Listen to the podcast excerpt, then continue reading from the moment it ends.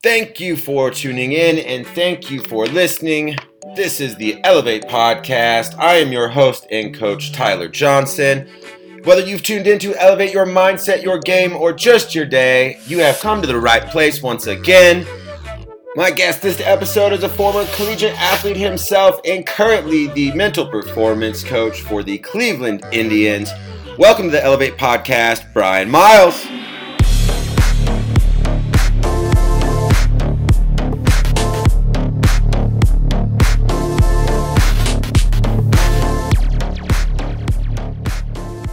How are you doing today from spring training? It's uh, another beautiful day here in Goodyear, Arizona. Um, you know, my wife will hate me for saying this, but I know it's cold and snowy in Cleveland where she is. But uh, you know, I'm I'm trying to soak in as much sun as I can while I can get it. You know. I, I we just got off a couple of days of zero degrees here and it's sunny, so we'll we'll take some sunshine. Uh, down at spring training, uh, how did you get there? Uh, mental performance coach. What led you into that field and, and into the role you have now with uh, the Cleveland Indians? I think uh, probably like most mental performance coaches you talk to, you know, we were the former athlete who uh, maybe somehow got suckered into getting like our bachelor's degree in psychology and realized you could do nothing with a bachelor's degree in psychology. And so um, I think it's it's a little bit about at least for me, there was there was an understanding of this competitiveness in sport. Um, played college soccer, was you know always interested in sort of like that crossroad of of where the mind meets the body and understanding about you know the, the best ways to, to sort of get the most out of each individual um, and so you know, I, I think like anybody were like, oh, if I had only known what I knew now back then, what could have actually yeah. happened? Um, and I think that was a little bit of like the journey that I, I embarked on. Um, was always interested in, in coaching soccer and um, and even learning about like you know skill acquisition and how do you how do you coach and how do you make it so that you have this knowledge up here but it transfers to maybe it's an eight year old maybe it's an 18 year old yeah. um, and and leaning into a little bit of what that looks like and so um, you know the the field of mental performance for me i was always drawn to it um, captivated by the mind. Um, you know i think there's there's still this great mystery in in what the human being is capable of. Um, you see these incredible high performers and you see these feats and, and you start to just wonder what led them to get that ability. Yeah. you know there's this unique space of mental performance for ex- exploration of, of really what that area is and what that topic and i think we're just scratching the surface of it and um, I, I think it's been that curiosity that's drawn me to this and to explore it more. And so, um, you know, I think that's a little bit of what's got me. I'd be remiss without saying, you know, grad school, Springfield College, incredible program with counseling, um, sort of that counseling background and learning those soft skills. Yeah. And then working for the military really taught me those hard skills. Um, really taught me how to understand mental performance, uh, how to how to transfer that language to soldiers and to to high performers. Um, yeah. and, and the army really taught me about feedback too. You know, like chinking away that armor of of like this is about me when it's really not about you. Yeah. you know really understanding um, that the ego and the defense mechanisms pop up pretty quickly when you get feedback. And and that experience working for the army really helped me lean into and yearn for feedback for the increase in performance and, and recognizing it's not about you. Yeah. Can you for the next question you brought up a good point. Um, talk a, can you talk a little bit about that eight year old to 18 year old difference and just you know how I, have seen kind of some people too and, and, probably been guilty of myself at times of, of bringing a, a, tool or skill that isn't age ready yet or or something like that. Can you talk about kind of a little bit of that evolution? I think that there's I, I just you know i think sometimes we need to have that empathy and bring ourselves back into the sport when we were that young um, and just what it's really about you know and and and listen, I understand that, especially in America, and I mean, I watch a ton of European soccer, so I understand sort of like European academies and soccer. Sure. But don't get me wrong, they start young, and I, I think that's a very real thing. Um, but like, we need to meet athletes where they are. One of the best things I ever learned in our counseling program was that athletes will oftentimes take you where they need to go. Where an eight year old is going to take you versus where an 18 year old is going to take you is vastly different as a coach or as a mental performance coach, again, if we're letting the athlete take us where they need to go, then we'll we'll be able to understand sort of that age component, right? Mm-hmm. And I, I think that that's probably the most important part um, is meeting the athlete where they are and and not trying to um, take them where you want them to go. Uh, yeah. and, and that that takes self discipline. That takes a lot less talking and a lot more listening um, and that's that takes a lot of question asking too. And uh, you know that that's probably a, a, huge area that the counseling skills really helped me um, as we as we sort of look at what the work is in in the military right. and professional baseball too. Very cool.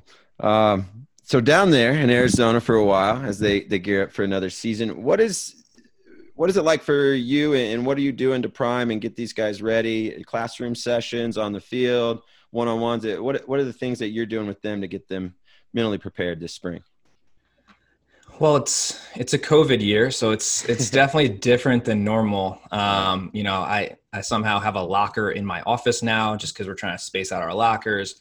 Um, and so, you know, I'm, I'm happy to maybe talk a little bit. So in a non-COVID year, um, you know, it's, it's probably the, the, the few times where we can get those group sessions. It's just everyone's in one building for 55 straight days, no off days, just grinding, kind of getting after it. And it's, it's a preparation phase, right? It's a build up. And I think players and staff are, are trying to, to build up sort of their, their mental repertoire as much as they are their physical and fundamental repertoires as well.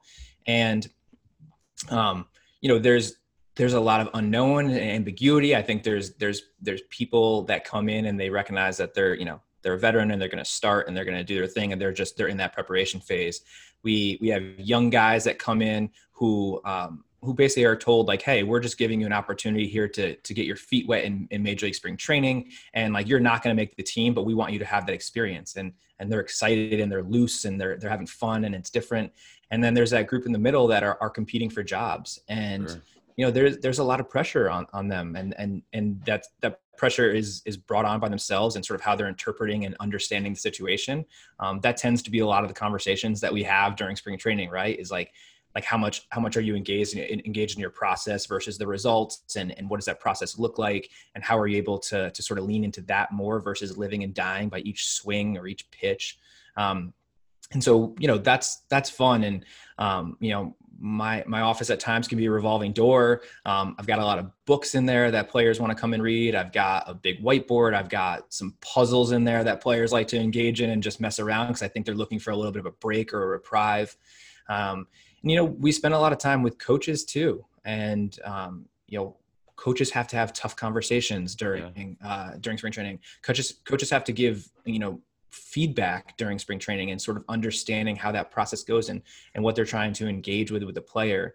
Um, there's there's just a, a, lot of moving parts. It's a it's a long day at spring training, and I, I think even for myself, you know, having strong routines and habits like it's the time where I'm like, okay, like I'm gonna buckle down and get up and go to the gym, and like I can do that, and I have that space, and um, I'm gonna eat well because we have good food here, and it's available, and it's easy, and it's like making the right decision. So I think as much as we're helping performers, we're performers in ourselves and and and modeling that behavior. Um, and you know, again, I think I think learning is messy and ugly and scary at times.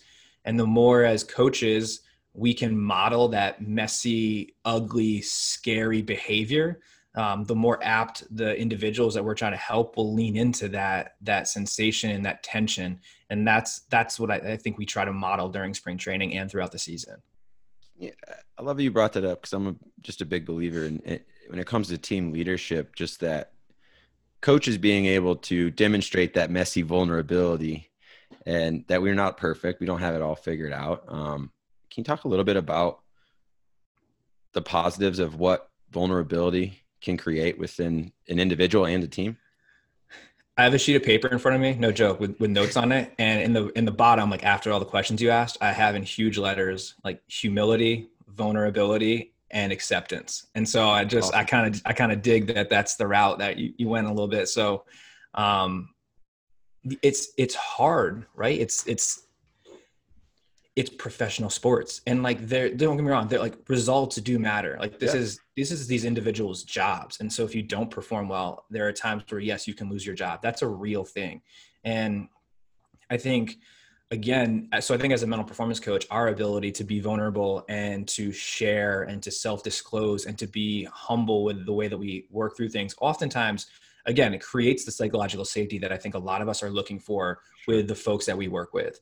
Um, if a coach can do it, I think that it allows that player more comfortability to engage in making adjustments and changes, right? Because, you know, I, I, think a scary thing for coaches at times is like, this individual is part of the 1% in this sport and they got here doing something that got them here and and maybe that thing is is just slightly not working and we have a chance to make them even just 1% better which is going to be massive in, in the scale and scheme of things.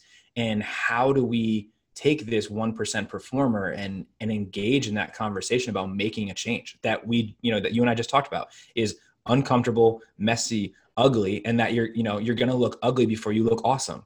And and there's that's scary right? Because you're on a stage where people see you do that every night. It's on tv it's on twitter there people make gifs of it like people can comment about it. Um, and so you know again how do we separate that? And i think vulnerability and humility is a huge part of coaching. Um, and the more you do that the more ch- players will trust you.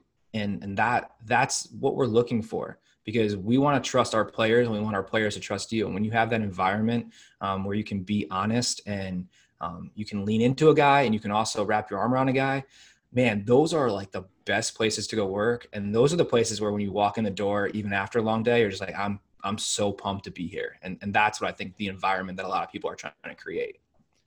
Love it. What is, uh, you have a favorite tool or skill right now that you like to teach? Um, you know, I know we talked about the listening and I know sometimes performance coaches like to, there's a lot to tell and teach, right? Um, but is there something right now, maybe it has something to do with kind of the unpredictableness of COVID. Is there a skill or tool that you find yourself teaching a lot right now that you enjoy? you know, I'll, I'll, certainly lean into something probably over the past year. Um, and it's funny because I've, I've been having the conversation with players and staff, but also a ton with our front office and, and, and honestly, my, my friends and family. So I think it's transferable. I think it's relatable, but, um, and I know you had recently Nicole Gabbana on here, uh, who I went to school with, and it's just oh, incredible. But like, it's you know, it's gratitude and optimism. And, you know, I look at that as a tick of, of the hard skill of actually hunting the good stuff. And so for me, the skill is, is hunting the good and, you know, being really deliberate about that verb, like hunt is a verb and there is a reason that hunt is there. And it's because like we are inundated with the negative things. We, we have a negativity bias that obviously was was so important in caveman and cave women times right? Like when you were hunting and there was a saber-tooth tiger there and you had to remember that like oh my, my brain is, is is ready for survival. And so like i'm going to remember and weight the bad things because that's what keeps me alive. Well you know we're you know 13,000 years past that now and yet our brain still has that function and still has that survival technique. And so we are weighting the bad things more than the good we are remembering the bad things more than the good. We are seeing the bad things more than the good. And so when I've been talking about optimism and gratitude, it's it's been about being incredibly proactive with the actions of gratitude and optimism. And so hunting the good stuff is about actually seeking it out and finding it and being deliberate with the practice of gratitude and optimism. And so, you know, the conversations with folks have been, do you want to drastically change, do you want to drastically change your life and those around you? Then it's just changing some of the questions that you ask people and the questions you ask yourself. So instead of asking your children when they got home from school, how was your day at school today? Asking them, tell me one good thing that happened at school today. Instead of asking your significant other when they get home from work, hey, how was your day at work? In which they're going to unload all the bad things that happened at work and the people that annoyed them. It's, hey, tell me one good thing that happened at work today. And instead of starting your meetings with, hey, does anyone have anything today? Start your meetings with, let me hear two people tell me two good things that happened to them today.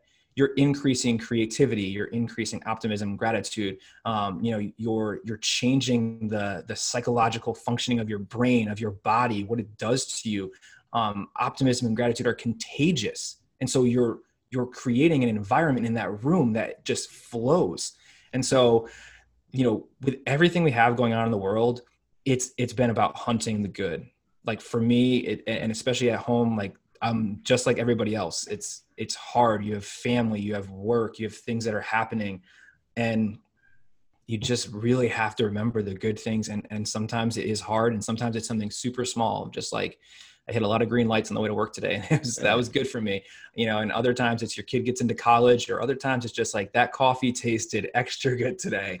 Um, and so I think there's, there's a deliberateness to it that, that we've really been, been trying to work towards.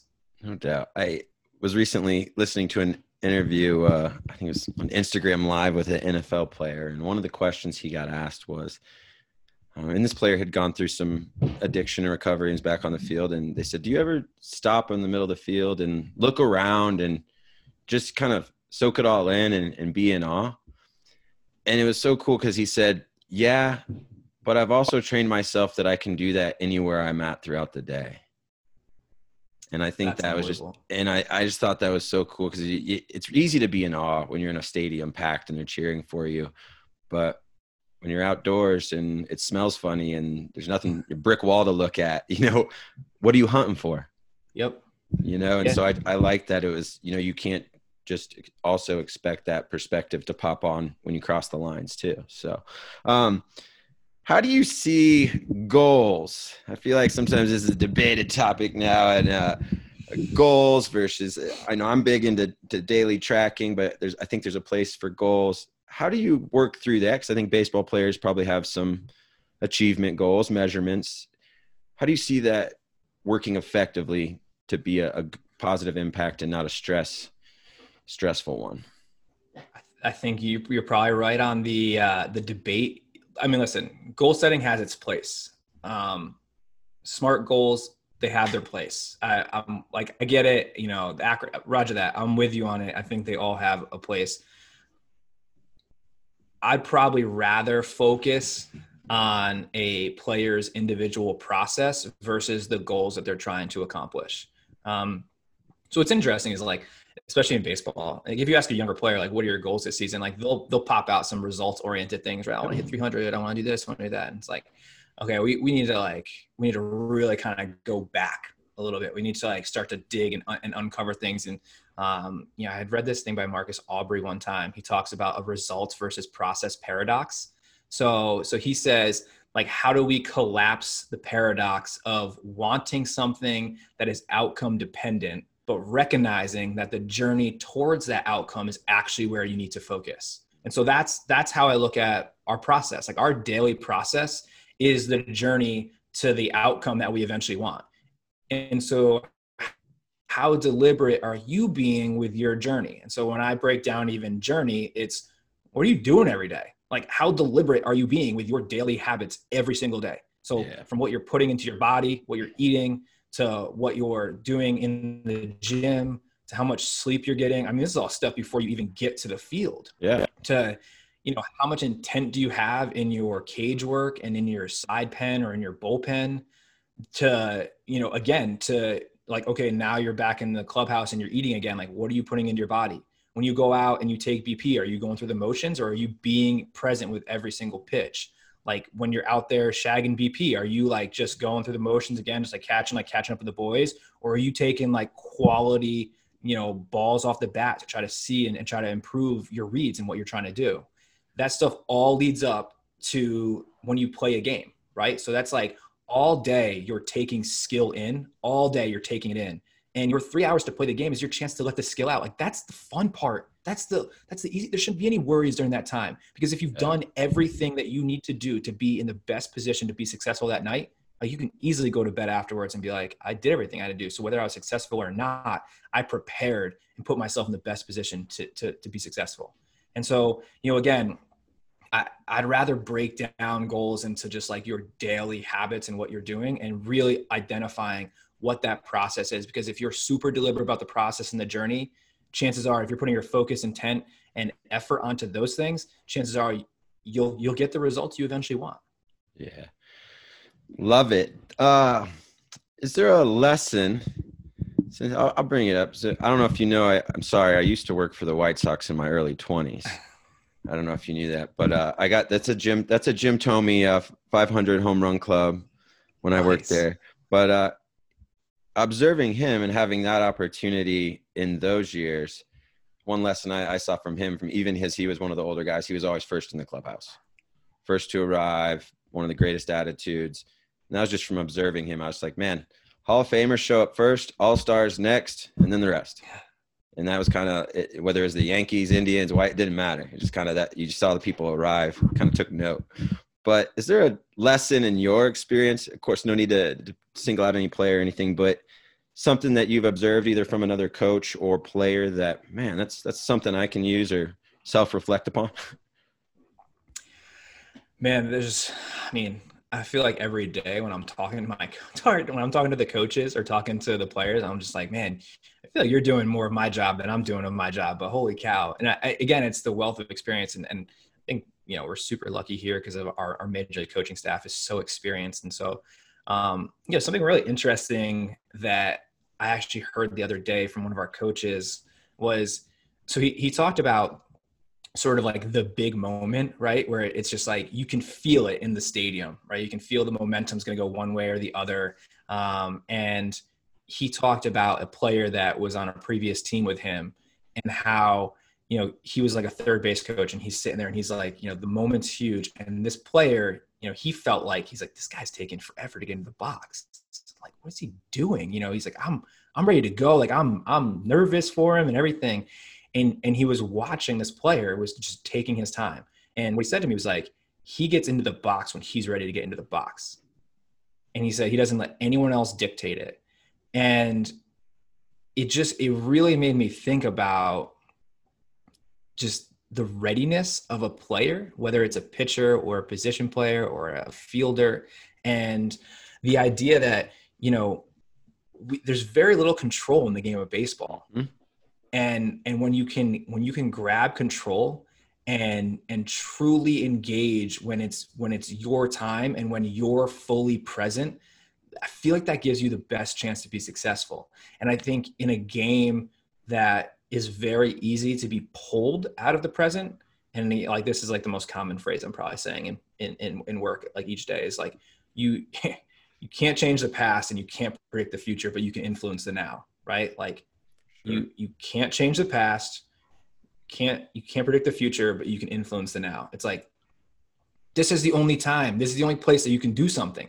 But like because baseball is so slow and the game is so slow it's like man if you're up there in the batter's box and you miss the pitch that you wanted to hit it's like your mind just immediately goes back to like everything that happened in that past 30 seconds. And again it's like then 25 seconds goes by and it's like all of a sudden you're like oh my god i gotta get back in the box. And it's like you're just not there. You're not prepared. You're not ready. And so i think being deliberate when you can about like it being on your time I just I loved that concept, and I I feel yeah. like it's so relevant to to being present and to being the moment. And don't get me wrong, like you know, there's there's there's not a lot of those opportunities, but the the more aware and deliberate you can be, I think the better opportunity you have to be success. And and that's that's grabbing some control in a game where there's just not very much of it. Yeah, I spend a lot of time around the game of football, and I think quarterbacks would probably agree that when the play clock's not coming down on them hard, you know, doing it on you know when the play clock's not on your breathing down your neck that second yeah. i think right and uh um i let made me think about him ken ravizza would you know if you're when you're in the box be in the box in the right box. yep and i just love how that even kind of takes it a little step further of no get in the box when you're ready and then be in the box mm-hmm. I, I, like that yeah. uh like like you has a little control before I I go in. So um, love that idea. Uh, is there a best time in the day, or you know, typically you got you know in baseball, long baseball season, night game. You got a lot of time at the ballpark in the afternoon. Uh, some late nights, travel. You know, some getaway day games, turnarounds. Is there a time that you find best to work on the middle game, whether throughout the day or in between series or, or as as it comes? I, I mean, I don't know if this is a cop out answer, but it's what it's something I believe. But before, during, and after. Like you should be working on the mental game before the game. You you you should be engaging in it during the game, and you should certainly work on it after. And again, to the extent and pull of what each of those is, um, that's up to the individual player and the comfort they have in it. But but man, you know, there's there's so much that goes into the game before you get there. There's so much that goes into the game when it's going on. And for a lot of guys, the game keeps going after the final pitch and after the final out. And being able to be really deliberate with that time and space afterwards, to to be able to let go and to be able to accept.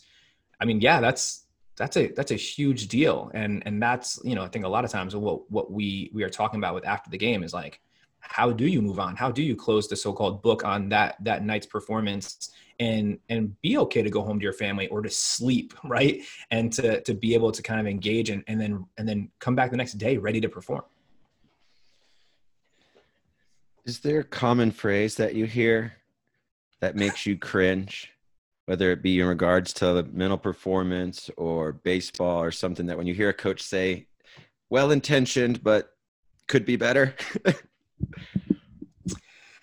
uh you know it's funny you gave me this question and I, I had to really think about it, right? So I, I actually think Duncan Simpson posted something from IMG the other day about like about like phrases that like rubbed people the wrong way. And I saw a bunch of them. I was like, oh crap, man, I think I say that a lot. I gotta probably tighten up my stuff here. But okay, so I would say maybe it's like an over like an all-encompassing thing. But so when people talk about the grind, right? And they talk about the grind and they talk about like you know, up before the sun, home after it. You can sleep when you're dead. Like fill in the blank, right? Yeah, One yeah, of those. Yeah. Like high performers invest in their rest and recovery. High performers are amazing separators. They know that their sport is what they do and not who they are. They understand the ebb and the flow of performance. They know when they need to push and they know when they need to pull back. Like they are as disciplined with their work as they are with their recovery mm-hmm. and part of their work is their recovery yeah. and so for me like i i i talk sleep all the time i talk being a good separator all the time i talk about leaving your life backpack at the gate of the stadium and picking up your baseball backpack when you're in there and then leaving your baseball backpack at the stadium and picking up your life backpack like i am all about investing in rest and recovery and the idea and don't get me wrong like you got to work. Like I'm not I'm not downplaying hard work, but be deliberate and disciplined with your hard work. And then you don't have to do it from sunrise to sunset. Like be intentional about it. Understand what time with your family actually does for you as a performer. Because okay. um, I can tell you one thing: what my what my time with my daughter and wife does for me is absolutely unbelievable for my ability to do my job. Like unbelievable and and I would never be where I am right now if it wasn't for my wife and the sacrifices that we've both made, but specifically her for the like care that she gives to my daughter when I'm not there. Um, and so I, I can't, I don't want people to like get it twisted, but yeah, like you need to invest in rest and recovery. You need to invest in like being a good separator. Yeah. I feel like a bodybuilder mentality bleeds in just because you lift some weights and you know more might be better but i think quality just like mm-hmm. you said and uh, do you find uh, at least from my experience sometimes with top performers on teams or, or, or people that are, are willing to work hard i think sometimes that's the thing they need to learn the most is is that eh, i know i don't have to tell you to work hard. I need you to rest and be ready. Do you find that especially with young guys maybe trying to prove themselves or or something that that's sometimes the the priority? Yeah and i think it comes back i think it even comes back to just like their daily habits and routines right? So it's like like are, so if you if you are disciplined in the cage and you you take x number of swings in the cage with like incredible intent and discipline and with a plan of what you want to accomplish like you don't have to come back later that day and go swing in the cage for 100 more swings because you you accomplished everything you needed to. And so again, I, I think it comes back to intentionality and and discipline. Um, because you know, yeah, like you said, like more is not better, and and, and I think like sports science and and workload will start to show you that more is not better. Quality is better. Yep. I started wearing one of those Whoop things just from coaching. It's like I need to learn how to rest and recover better. and it, it, man, it's it's made a difference for sure. Just uh, to be at my best. So, last question, one we love to ask our guests here: How do you define success, Brian? Was, there's a lot of interest when you when I got this question from you, um, and I, I really did think about it, and I think the way that I would define success is I think success is giving.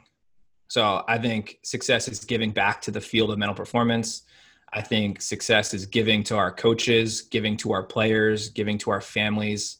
Um, I just think the ability to be a giver and and to understand that it's not about you and it's about them and it, i think that gives you like the best opportunity to be put into a position where you really can be successful um, I had a quote the other day that Adam Grant said. I want to make sure I actually read it right. I wrote it down. but he says, he says, being a giver is not good for the hundred yard dash, but it's valuable in a marathon. And so I've thought about, you know, our life is a marathon and it's the benefits that we'll find that we will find in performance in relationships and well-being like that far outweighs the quick 100 yard dash of being a taker and letting our ego drive and so you know, I, I look at success as as giving back um, in whatever form that might be for you, but um, giving more than taking is is is a huge part, I think, of the way that I view mental performance and and and the world that we work in. And so, yeah, that's that's been really important to me. Ryan, that was awesome, my man. Thank you so much for uh, coming on and uh, recording with me today. I appreciate it. Um, you know, again, I I, I love the episodes, and I, I told you before we even jumped on, just like the succinctness of them, of getting that quick thirty minute hit of of what what our peers are doing and some of the work. It's it's been an absolute blast. So I obviously appreciate so much for the opportunity to be on here. Yeah, and last thing too, uh, people that are listening, where can they find you on social media if they want to find more of what you got going on? Where can they find you? Um, so my Twitter handle uh, is Brian C Miles. Um, that's probably the the main place that I'm posting some stuff. And uh, like I obviously have LinkedIn and would be more than happy to engage and share. Again, talked about giving, and I think that's really important, especially in our field. So, um, you know, if anyone's listening and ever wants to talk talk mental performance or anything else that we talked about on here, please don't hesitate to reach out.